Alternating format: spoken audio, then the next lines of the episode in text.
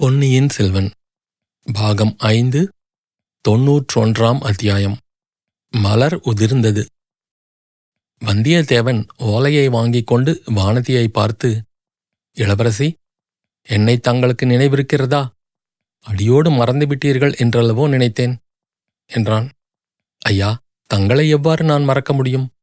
எனக்கும் என் கணவருக்கும் தாங்கள் செய்துள்ள உதவிகளைத்தான் எப்படி மறக்க முடியும்? என்றாள் வானதி.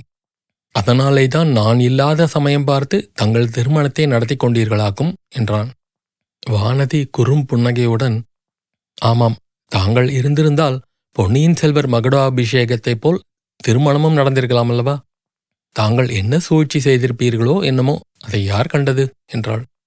நானா பொன்னியின் செல்வருக்கு மகுடாபிஷேகம் நடக்காதபடி செய்தேன். பூங்குழலியிடம் போட்டி போட்டுக்கொண்டு தாங்கள் சிங்காதனம் ஏறுவதில்லை என்று செய்த சபதம் அல்லவா அதற்கு காரணம்? படகுக்கார பெண்ணுக்கு அதிர்ஷ்டம் அளித்தது. என் மீது குறைப்பட்டு என்ன பயன்? என்றான் வந்தியத்தேவன். அவளே அந்த அதிர்ஷ்டத்தை அனுபவிக்கட்டும். அதற்காக அவள் பேரிலும் எனக்கு குறையில்லை. தங்கள் பேரிலும் குறையில்லை. மகிழ்ச்சிதான். ஆனால் தங்களுடைய திருமணத்துக்கு நாள் குறிப்பிடும் போது மட்டும் நல்ல சோதிடராக பார்த்து நாள் குறிப்பிடச் சொல்லுங்கள் என்றாள். குழந்தை சோதிடரையே நாள் வைக்கச் சொன்னால் போகிறது. தங்களுக்கெல்லாம் அவரிடத்திலேதான் நம்பிக்கை என்று வானதியை பார்த்துச் சொன்னான் வந்தியத்தேவன். வானதி கலீர் என்று சிரித்துவிட்டு இளைய பிராட்டியை நோக்கி அக்கா இவர் குழந்தை சோதிடரை பற்றி சொன்னதும் ஒரு விஷயம் ஞாபகம் வருகிறது என்று சொல்லிவிட்டு மறுபடியும் கலகலவென்று சிரித்தாள். எதை நினைத்துக் கொண்டு சிரிக்கிறாய் வானதி?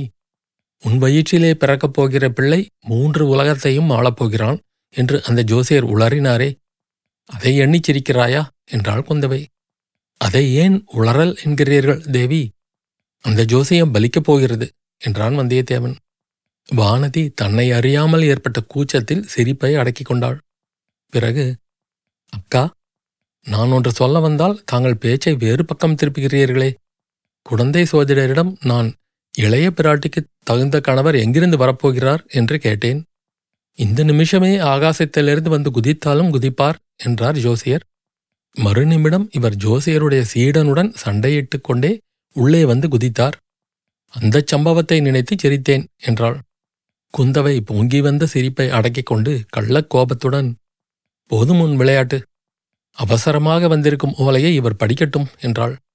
வந்தியத்தேவன் ஓலையை படித்தபோது அவனுடைய முகத்தில் தோன்றிய கவலைக்குறியை இரண்டு பெண்மணிகளும் கவனித்தார்கள்.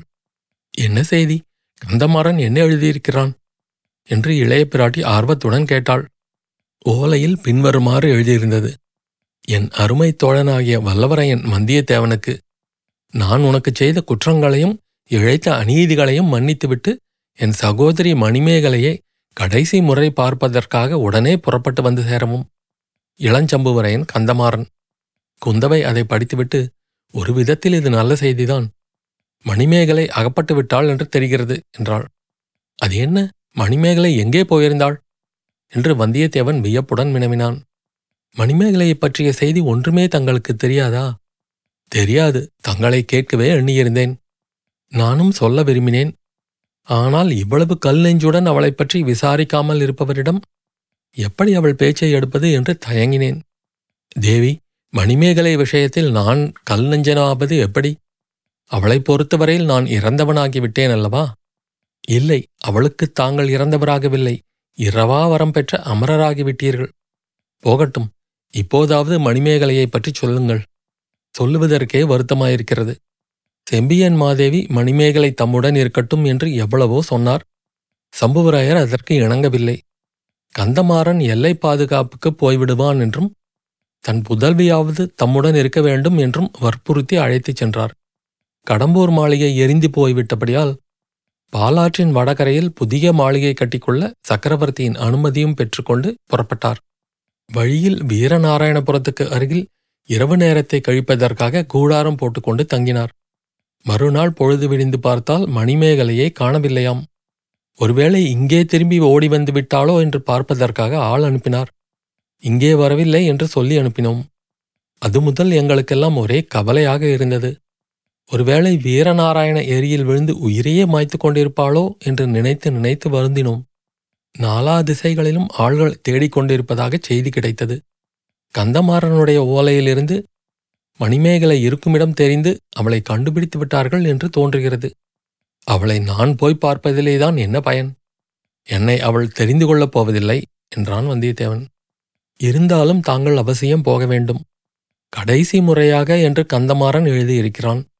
அதன் பொருள் என்னவோ தெரியவில்லை என்றாள் குந்தவை. அக்கா இவர் கொஞ்சமும் ஈவு இரக்கமற்றவர். மணிமேகலையின் அன்புக்கு கொஞ்சமும் பாத்திரமில்லாதவர். ஒவ்வொருவர் அன்புக்காக பெரிய சாம்ராஜ்யத்தையே தியாகம் செய்கிறார்கள். இவரோ ஒரு பிரயாணம் செய்வதற்கு கூட தயங்குகிறார் என்று வானதி ஒரு போடு போட்டாள். வந்தியத்தேவன் இளவரசி உலகத்தில் ராஜ்யங்கள் கொஞ்சமாகத்தான் இருக்கின்றன. ஆகையால் அன்புக்காக ராஜ்யத்தை தியாகம் செய்கிற காரியம் சிலராலேதான் முடியும். ஆனால் முதலில் தாங்கள் கூறியது உண்மையே. மணிமேகலையின் அன்புக்கு நான் சிறிதும் தகுதியில்லாதவன். தெய்வத்தினரிடம் வைக்க வேண்டிய காதலை அவள் என்னிடம் வைத்துவிட்டாள். நான் தேவனல்ல. குற்றம் குறைகள் உள்ள சாதாரண மனிதன். மணிமேகலையின் அன்பு கடவுளுக்கு அர்ப்பணமாக வேண்டியதுதான் என்றான். இருந்தாலும் தாங்கள் ஒரு தடவை அவளை போய் பார்த்துவிட்டு வருவதில் தவறு ஒன்றுமில்லையே. கந்தமாறனும் கடைசி தடவையாக என்றுதானே எழுதியிருக்கிறான்? என்றாள் இளைய பிராட்டி குந்தவை. நான் போக மாட்டேன் என்று சொல்லவில்லையே. போவதில் பயன் உண்டா என்றுதான் சந்தேகிக்கிறேன். நான் அவளுக்கு இறந்து போனவன் ஆயிற்றே என்று தயங்குகிறேன். ஆயினும் கடைசி தடவையாக என்று கந்தமாறன் எழுதியிருப்பதன் பொருள் நன்றாக விளங்கவில்லை. அப்புறம் அவளை பார்க்கக்கூடாது என்று கட்டுப்பாடு விதிக்கப் போகிறானா என்ன? அல்லது பௌத்த மதத்தாரின் கன்னியாமாடத்தில் அவளை கொண்டு போய் சேர்த்து விடப் போகிறானா? தாங்கள் ஒரு நாள் பிரயாணம் செய்தால் எல்லாம் தெரிந்துவிடுகிறது என்றாள் இளைய பிராட்டி குந்தவை. வந்தியத்தேவன் பழையாறையிலிருந்து வீரநாராயணபுரத்துக்கு ஒரு நாள்தான் பிரயாணம் செய்தான். ஆனால் முன்முறைகளில் போலன்றி இந்த தடவை அந்த ஒரு நாள் ஒரு யுகம் செல்வது போல் சென்றது. அவனுடைய உள்ளத்தில் அவ்வளவு நினைவுகளும் அனுபவங்களும் குமுறிக் கொண்டிருந்தன. முதன் முதலில் அவன் இந்த வழியாக தஞ்சை சென்றபோது எத்தனையோ இனிய காட்சிகளை கண்டான். எவ்வளவோ ஆகாசக் கோட்டைகள் கட்டினான். அவையெல்லாம் ஆகாசக் கோட்டைகளாக போய்விடவில்லை. நடக்க முடியாத பல காரியங்கள் நடந்தேறிவிட்டன. சோழ நாட்டின் செல்வக்குமாரரை தமிழகமெல்லாம் போற்றிக் கொண்டாடிய வீர இளவரசரை தன் கையில் வந்த சாம்ராஜ்ய மகுடத்தை இன்னொருவர் சிரசில் சூட்டி அதனால் மேருமலையை விட உயர்ந்து தியாகச் சிகரமாக விளங்கும் பொன்னியின் செல்வரை அவன் உயிர் நண்பராக பெற்றான். அத்தகைய பொன்னியின் செல்வர் போற்றி வணங்கும் இளைய பிராட்டியின் இதயத்தில் இடம்பெற்றான். ஈழநாட்டில் உள்ள சோழ சைன்யத்தின் மாதண்ட நாயகன் பதவியை அடைந்தான். இவ்வளவும் தன் சாமர்த்தியத்தினால் என்று சொல்ல முடியுமா? ஒரு நாளும் இல்லை. கடம்பூர் மாளிகைக்கு அன்றிரவு தான் தற்செயலாக போய்ச் சேர்ந்ததும் அங்கே சிற்றரசர்கள் செய்த சதி ஆலோசனையை அறிந்ததும் பின்னால் தொடர்ந்த நிகழ்ச்சிகளுக்கெல்லாம் காரணமாயின. இந்த எட்டு மாத காலத்துக்குள் எவ்வளவு எவ்வளவோ காரியங்கள் நடந்துவிட்டன. அவற்றில் சில முக்கியமானவை. வானத்தில் தோன்றிய தூமகேது தன்னுடைய விபரீத செயலை புரிந்துவிட்டு மறைந்தது. ஆதித்த கரிகாலர் மறைந்து விட்டார். வால் நட்சத்திரத்துக்கும் ஆதித்த கரிகாலருக்கும் சம்பந்தம் இருக்க முடியுமா? லட்சக்கணக்கான மக்கள் அத்தகைய நம்பிக்கை கொண்டிருப்பது பொய்யாகுமா? வானத்தில் ஊழி காலம் சஞ்சரிக்கும் கிரகங்களுக்கும் நட்சத்திரங்களுக்கும் இந்த மண்ணுலகில் இன்று தோன்றி நாளை மறையும் மனிதர் வாழ்வுக்கும் என்ன சம்பந்தம் இருக்க முடியும்? ஆயினும் மனிதர்கள் அறிய முடியாத ஏதோ ஒரு அதீதமான சக்தி ஏதோ ஒரு மாற்றுதற்கரிய நியதி மனிதர் வாழ்வை நடத்தி வைக்கிறது என்பதில் சந்தேகமில்லை. இல்லாவிட்டால் சென்ற எட்டு மாதங்களில் தான் எத்தனையோ இடுக்காண்களில் அகப்பட்டு கொண்டு அவற்றிலிருந்து எவ்வாறு மீண்டிருக்க முடியும்? எத்தனை எத்தனை பேர் அந்தந்த இடுக்கண்களிலிருந்து தப்பித்துக் கொள்ள தனக்கு உதவி செய்திருக்கிறார்கள். அவர்களையெல்லாம் அந்தந்த சமயத்தில் தனக்கு உதவி புரிவதற்காக கொண்டு வந்து சேர்த்தது யார்? அந்த அதிசயமான சக்தியைத்தான் பெரியோர்கள் இறைவன் என்று போற்றி வணங்குகிறார்களா? சிவன் திருமால் மகாசக்தி என்றெல்லாம் பெயர் கொடுத்து பாடி பரவுகிறார்களா? மிக மிக நெருக்கடியான சந்தர்ப்பங்களில் அவனுக்கு எதிர்பாராத விதமாக கிடைத்த உதவிகளை நினைத்தபோது வந்தியத்தேவனுக்கு ஒரே வியப்பாயிருந்தது உதவி செய்தவர்களை நினைத்தபோது உள்ளம் உருகியது. கந்தமாறன் பின்னால் தனக்கு எவ்வளவு தீங்கிழைத்த போதிலும் முதலில் அவன் செய்த உதவியை என்றும் மறக்க இயலாது. ஆழ்வார்க்கடியான் அவனுக்கு எவ்வளவோ சகாயம் புரிந்தான். மோகினி உருக்கொண்ட ராட்சசி நந்தினியும் அவனுக்கு உதவினாள். அவளிடம் இளைய பிராட்டி இன்னமும் கொண்டிருக்கும் உள்ள கனிவை நினைத்து நினைத்து அவன் வியந்தான். ஓடக்கார பெண் பூங்குழலி செய்திருக்கும் உதவியை ஈரேழு பிறவைகளிலும் மறக்க முடியாது. அவள் சோழ சாம்ராஜ்ய சிங்காசனத்தில் வீற்றிருக்க தகுதி வாய்ந்தவளே. சேந்தன் அமுதனாக முதலில் அவன் அறிந்த உத்தம சோழர் செய்த உதவியை என்னவென்று சொல்வது? அதற்கு ஈடு இணை உண்டா? அவரை வைத்தியர் மகனின் ஈட்டியிலிருந்து காப்பாற்றியதனால் தன் நன்றி கடனை செலுத்திவிட்டதாகுமா? ஒரு நாளும் இல்லை. தன் உடலில் உயிர் உள்ள வரையில் சோழ குலத்துக்கு தான் தொண்டு செய்வதன் மூலமாகத்தான் அந்த குலத்துக்கு தான் பட்ட கடனை தீர்க்க முடியும். அப்புறம் தனாதிகாரி பெரிய பழுவேட்டரையர் தமது நெடிய திருமேனியில் அறுபத்து நாலு போர்க்காயங்களை தாங்கிய அந்த மகாவீரரை பார்க்க கொடுத்து வைத்தால் அதுவே தான் பெரிய பாக்கியம் என்று அவன் நினைத்திருந்த காலம் உண்டு. அவரை பார்த்ததுமல்லாமல் அவருடைய அனாவசியமான கோபத்துக்கும் துவேஷத்துக்கும் அவன் உள்ளாக நேர்ந்தது. கடைசியாக அவ்வளவுக்கும் அவர் பரிகாரம் செய்துவிட்டார். தான் எறிந்த கத்தி குறித்தவறி ஆதித்த கரிகாலரை கொன்றுவிட்டதாக ஒப்புக்கொண்டு அவனை விபரீதமான பழியிலிருந்தும் கொடுந்தண்டனையிலிருந்தும் காப்பாற்றினார். அவர் அல்லவோ மகான் இனி அவருக்கு எந்த விதத்தில் அவனுடைய நன்றியை செலுத்த முடியும்? இவர்கள் எல்லாம் இருக்கட்டும் அந்த பேதை பெண் மணிமேகலை அவள் எதற்காக இவனிடம் இத்தகைய தெய்வீகமான அன்பு வைக்க வேண்டும்? ஏன் இப்படி பைத்தியமாக வேண்டும்? இவனை காப்பாற்ற வேண்டி கொலை குற்றத்தை தான் ஏற்றுக்கொள்ள ஏன் முன்வர வேண்டும்? எல்லாம் அந்த மூடன் கந்தமாறனால் வந்த வினை. முதலில் கந்தமாறன் மணிமேகலையிடம் இவனைப் பற்றி இந்திரன் சந்திரன் அர்ச்சுனன் மன்மதன் என்றெல்லாம் புகழ்ந்திருக்கிறான். அப்போதே அந்த பேதை பெண் அவளுடைய உள்ளத்தை பறிகொடுத்து விட்டாள் போலும். அதெல்லாம் வந்தியத்தை அவனுக்கு தெரியாது. என் தங்கையை நீ மறந்துவிடு.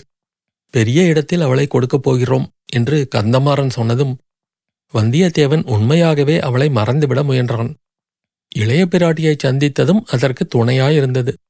ஆனால் மணிமேகலையோ தன் மனத்தை மாற்றிக்கொள்ளவில்லை. மாற்றிக்கொள்ள முயலவும் இல்லை. பலர் அறிய அவள் உள்ளத்தை வெளிப்படுத்த தயங்கவும் இல்லை. ஆஹா என்ன இனிய குணம் படைத்த பெண். எவ்வளவு அடக்கம் அமெரிக்கை. அவளுடைய மனம்தான் எத்தனை தூய்மையானது. பச்சை குழந்தையைப் போன்ற உள்ளம். உண்மையிலேயே அவள் குழந்தைதான். பால் போன்ற மனம் அதில் பல குறும்புத்தனம். தன்னை இறந்துவிட்டவனாக அவள் எண்ணிக்கொண்டிருப்பது மிக்க நல்லது. எப்போதுமே சித்தப்பிரமை கொண்டவளாக அவள் இருந்துவிட மாட்டாளே. சில காலம் போனால் உள்ளம் தெளிந்துவிடும்.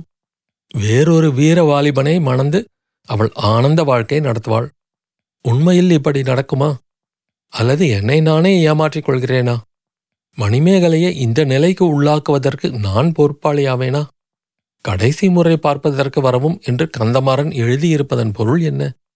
ஒருவேளை ஒருவேளை ஆஹா அந்த எண்ணமே எவ்வளவு வேதனை தருகிறது? வந்தியத்தேவனுடைய எண்ணங்களின் வேகத்தை ஒட்டி அவன் ஏறி எறிந்த புறவியும் வேகமாகச் சென்றது. நல்ல வேளையாக கொள்ளிட நதியில் பெருவெள்ளம் போகவில்லை. படகும் தேவையாக இல்லை. குதிரை மாற்ற வேண்டிய அவசியமும் ஏற்படவில்லை. கரையோரமாகச் சென்று கொண்டிருந்த சிறிய பிரவாகத்தில் குதிரையை இறக்கிவிட்டு கடந்து பறந்து விரிந்திருந்த வெண்மணல் திட்டுக்களையும் கடந்து அக்கரையை அடைந்தான். கடம்பூர் மாளிகை தீயில் எரிந்து கரியேறிய சில தூண்களும் சுவர்களுமாக நின்ற கோரக் காட்சியை தூரத்திலிருந்தே பார்த்துவிட்டு மேலே சென்றான். வீரநாராயணபுரத்துக்கு அருகிலேயே கந்தமாறனுடைய ஆட்கள் அவனுக்காக காத்திருந்தார்கள். சின்ன எஜமானர் எங்கே? என்று கேட்டதற்கு ஏரிக்கரையில் படகுடன் காத்திருக்கிறார்கள் என்று பதில் வந்தது. ஏரிக்கரையில் எதற்காக காத்திருக்க வேண்டும்?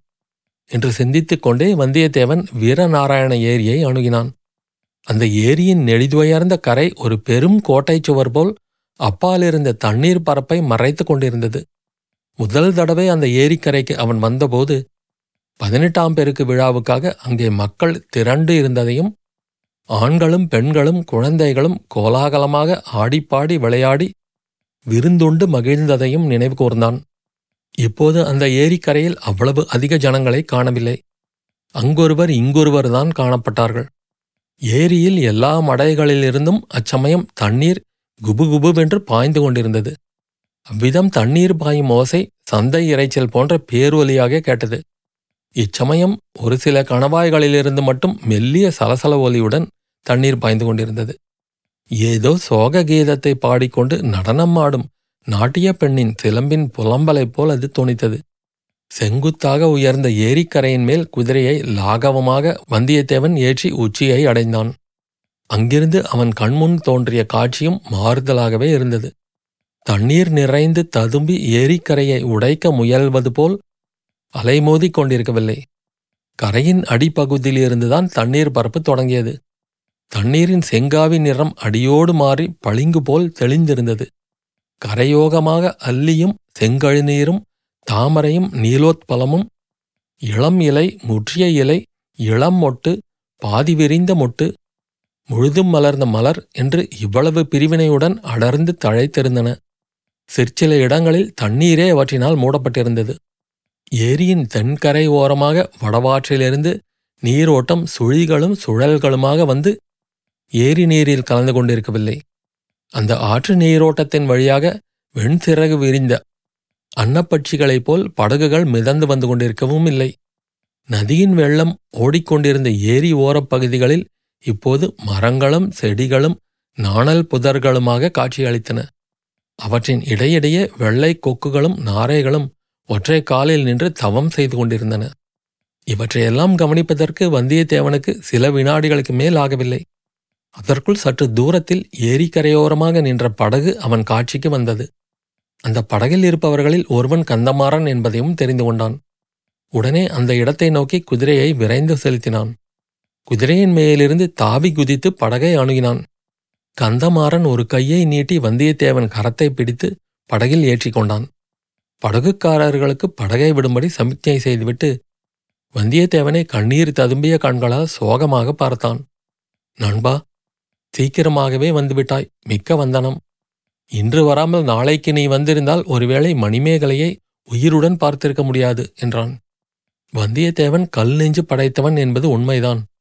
நெஞ்சில் அவ்வளவு உறுதியில்லாவிட்டால் சென்ற எட்டு மாதத்தில் அவன் அத்தனை காரியங்களை அலட்சியமாக செய்திருக்க முடியுமா? தனக்கோ மற்றவர்களுக்கோ நேரக்கூடிய அபாயங்களைப் பற்றி சிறிதும் சிந்திக்காமல் உயிரை திறனமாக மதித்து பல நெருக்கடியான சந்தர்ப்பங்களில் நடந்து கொண்டிருக்க முடியுமா? அத்தகைய நெஞ்சுறுதி படைத்தவன் கந்தமாறனின் வார்த்தைகளை கேட்டு கலங்கிவிட்டான். கடைசி தடவை பார்ப்பதற்கு என்று கந்தமாறன் எழுதியதன் பொருள் இப்போது ஐயமின்றி விளங்கிவிட்டது. அவனுடைய கண்களில் கண்ணீர் ததும்பி கலகலவென்று கன்னங்களில் வழிந்து ஓடியது. கந்தமாறா மணிமேகலையின் உயிருக்கே ஆபத்தா? அது எப்படி? அவள் சித்தந்தானே தவறிவிட்டது. அதுவும் உன்னையும் என்னையும் பற்றித்தானே? என்று தத்தாளிப்புடன் வினவினான் வந்தியத்தேவன். நண்பா இப்போது மணிமேகலையின் சித்தம் தெளிந்துவிட்டது. ஆனால் இன்னும் எத்தனை நேரம் உயிரோடு இருப்பாளோ தெரியாது. உன்னை பார்க்கும் வரையில் உயிரோடு இருக்க வேண்டுமென்று தெய்வங்களையெல்லாம் வேண்டிக் கொள்கிறேன் என்று சொன்னான் கந்தமாறன். பிறகு அவன் அறிந்தபடி நடந்த சம்பவங்களை பின்வருமாறு கூறினான். காஞ்சியில் கந்தமாறன் சக்கரவர்த்தி வந்து தங்குவதற்காக பொன் மாளிகையை செப்பனிட்டுக் கொண்டிருந்தான். அப்போது சம்புவரையர் மணிமேகலையையும் அழைத்து கொண்டு புறப்பட்டு விட்டதாக கேள்விப்பட்டான். அதைத் தொடர்ந்து வீரநாராயண ஏரிக்கரையில் மணிமேகலை காணாமல் போய்விட்டாள் என்ற செய்தியும் கிடைத்தது. உடனே பார்த்திபேந்திரனிடம் விடைபெற்று கொண்டு தங்கையின் கதியை அறிவதற்காக புறப்பட்டு ஓடி வந்தான். அவனுடைய தந்தை துயர மிகுதியினால் ஏறக்குறைய பித்து பிடிக்கும் நிலையில் இருந்தார். இரவில் கூடாரத்திலே படுத்தாள். பொழுது விழுந்தால் காணவில்லை என்பதைத் தவிர அவரிடமிருந்து வேறு தகவல் எதுவும் கிடைக்கவில்லை. பழையாறைக்கு ஆள் விட்டிருப்பதாக கூறினார். எரிந்து பாழாய் கிடந்த கடம்பூர் மாளிகையிலும் சுற்றுப்புறங்களிலும் தேடி பார்த்தாகிவிட்டதென்றும் சொன்னார். கந்தமாறன் தானும் தேட ஆரம்பித்தான். பழையாறைக்கு அவள் திரும்பி போயிருப்பாள் என்று கருதவில்லை. ஏரியில் விழுந்து முழுகியிருக்கலாம் என்று தேடி பார்த்து அவளுடைய உடலையாவது கண்டுபிடிக்க வேண்டும் என்று எண்ணினான்.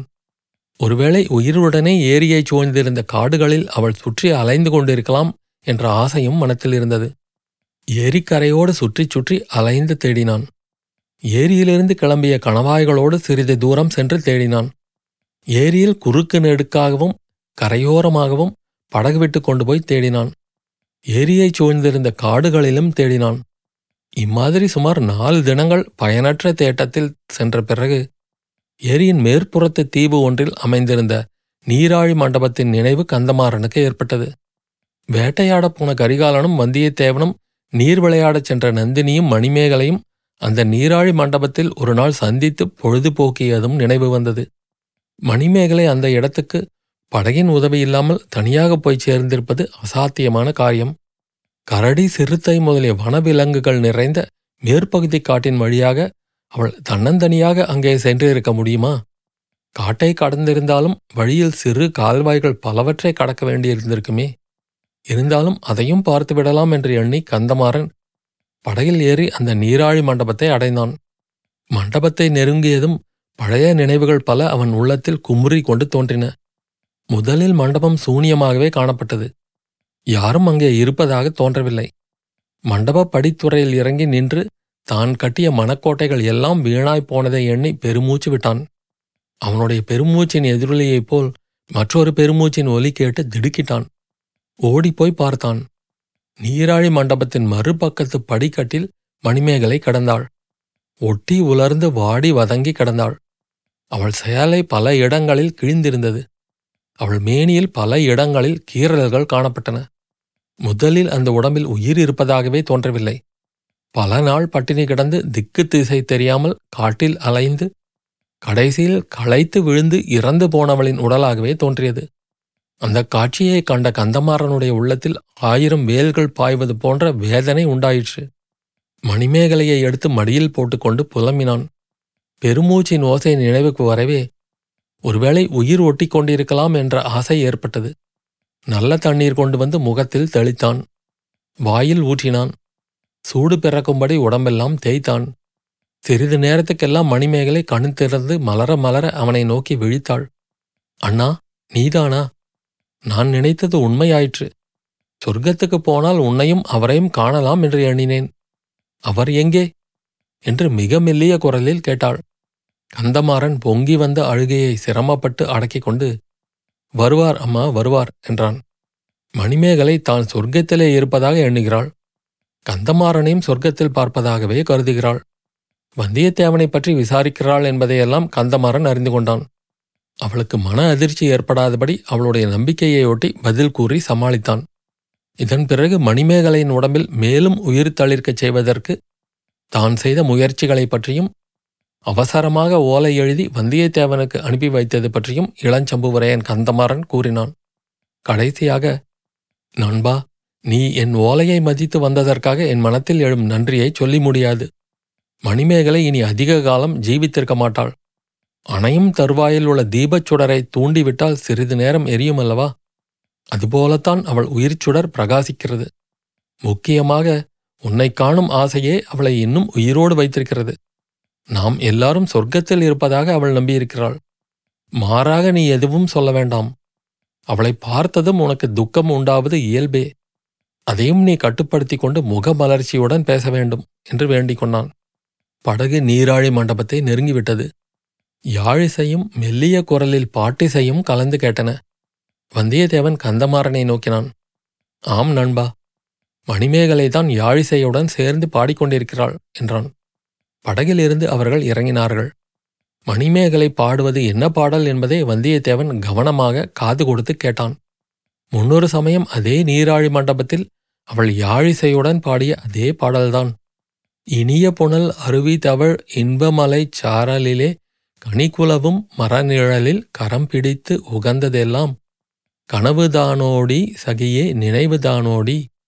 புன்னைமரச் சோலையிலே பொன்னொளிரும் மாலையிலே என்னை வரச் சொல்லி அவர் கண்ணல் மொழி பகர்ந்ததெல்லாம் சொப்பனந்தானோடி அந்த அற்புதம் பொய்யோடி?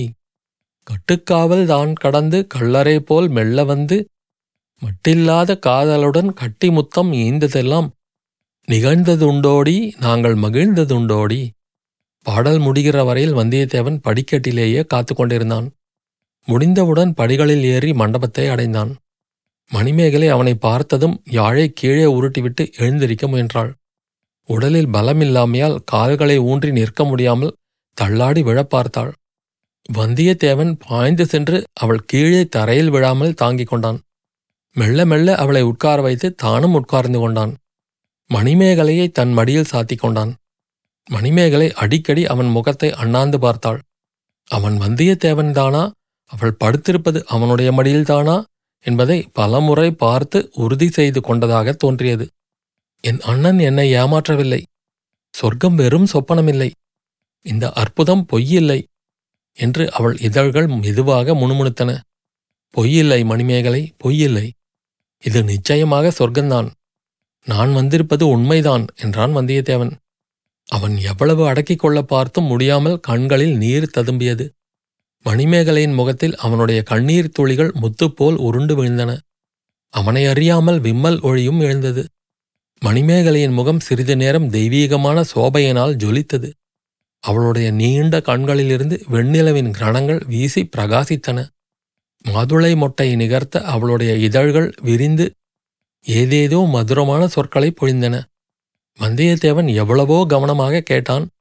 ஆனால் அவள் என்ன சொன்னாள் என்பதை மட்டும் அவனால் தெரிந்து கொள்ள முடியவில்லை. எதற்காக தெரிந்து கொள்ள வேண்டும்? அவள் கூறியவை என்ன வார்த்தைகளாயிருந்தால் என்ன? இதயமாகிற பொற்கலசம் திறந்து அன்பாகிய அமுதம் பொங்கி வரும்போது வெறும் சொற்களின் உபயோகம் என்ன? சிறிது நேரத்துக்கெல்லாம் மணிமேகலையின் கனி இதழ்கள் குமிந்தன. கண் இமைகள் மூடின. முகத்தில் தவழ்ந்த தெய்வீக சோபை குன்றியது. அமைதி குடிகொண்டது. நீராழி மண்டபத்தின் மேலே படர்ந்திருந்த மரக்கிளையின் மீது இளந்தென்றல் வீசியது. மரக்கிளையில் குலுங்கிய செந்நிற மலர்களில் சில உதிர்ந்தன. மணிமேகலையின் உயிரும் அவளுடைய உடலிலிருந்து உதிர்ந்தது. உடலை பிரிந்த உயிர் எங்கே சென்றது? எவ்வழியே சென்றது? மந்தமாருதத்துடன் கலந்து சென்றதா? இளங்காற்றில் எழுந்த சிற்றலைகளின் இனிய ஓசையில் ஏறிச் சென்றதா? இதய தாபம் துணிக்கப் பாடிய பூங்குயில்களின் மதுர கீதத்துடன் ஒன்றாகி விண்ணில் பறந்து சென்றதா? எங்கே சென்றது? சகல புவனங்களையும் சகல ஜீவராசிகளையும் ஆக்கி அழித்து அழிக்கும் பரம்பொருளின் பாதார விந்தத்துக்குச் சென்றதா? அல்லது கண்ணீர் பெருக்கும் கற்சிலை போல் நினைவற்று உட்கார்ந்திருந்த வந்தியத்தேவனுடைய உள்ளத்திலேதான் கலந்து போய்விட்டதா? யாருக்கும் தெரியாது. தெரிந்தாலும் சொல்ல முடியாது. ஒன்று மட்டும் நிச்சயம். வேடிக்கையும் விளையாட்டும் குறும்பும் குதூகலமும் துணிவும் துடுக்கும் துணிச்சலும் உருக்கொண்டவனாக இருந்த வந்தியத்தேவனை இனி நாம் காணப்போவதில்லை. கனிந்த உள்ளமும் கருணையும் விவேகமும் வந்தியத்தேவனை அந்தக் கணத்தில் வந்து அடைந்தன. மணிமேகலையாகிய தெய்வம் அவன் இதயக் கோவிலில் குடிகொண்டாள். இனி அவன் எங்கே சென்றாலும் என்ன காரியம் செய்தாலும் அந்த தெய்வம் அவனுக்கு துணை புரியும். வல்லவரையன் வந்தியத்தேவன் நல்ல பணிகள் பல செய்ய வல்லவனாவான். அவனை அறிந்த அனைவராலும் வந்தனை செய்வதற்கு உரியவனாக விளங்குவான். வீரனே உன்னிடமிருந்து தற்சமயம் விடை பெற்றுக் கொள்கிறோம். உன் துயரம் நிறைந்த சிந்தனைகளில் நாங்கள் குறுக்கிட விரும்பவில்லை. அருள்மொழிவர்மரின் அருமை நண்பனே நீடூழி நீ வாழ்வாயாக. வீரத்தமிழரின் மரபில் உன் திருநாமம் என்றும் நிலைத்து விளங்குவதாக. பொன்னியின் செல்வன் பாகம் ஐந்து. இத்துடன் முற்றும். அடுத்த அத்தியாயம் பொன்னியின் செல்வன் முடிவுரை.